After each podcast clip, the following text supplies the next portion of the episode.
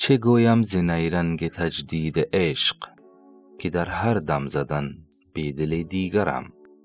حضرت بیدل در بیت ناب فوق از وفا و پایبندی به عشق معشوقش می گوید طوری که فراموش کردن معشوقش را از دل و دیدهش محال می داند چون می گوید از فسون و جادوی تازگی محبت و عشق خود چه گویم؟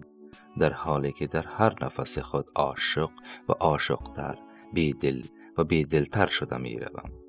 یعنی در هر نفس من یادی از معشوقم است و من هر نفس به یاد او می کشم و بیشتر شیفته و دل باخته او می گردم بیدل می خواهد بگوید این که من از معشوق خود دورم اما هرگز یاد او از خاطرم فراموش نمی شود و در هر نفسم بیشتر عاشق او می کردم والله اعلم.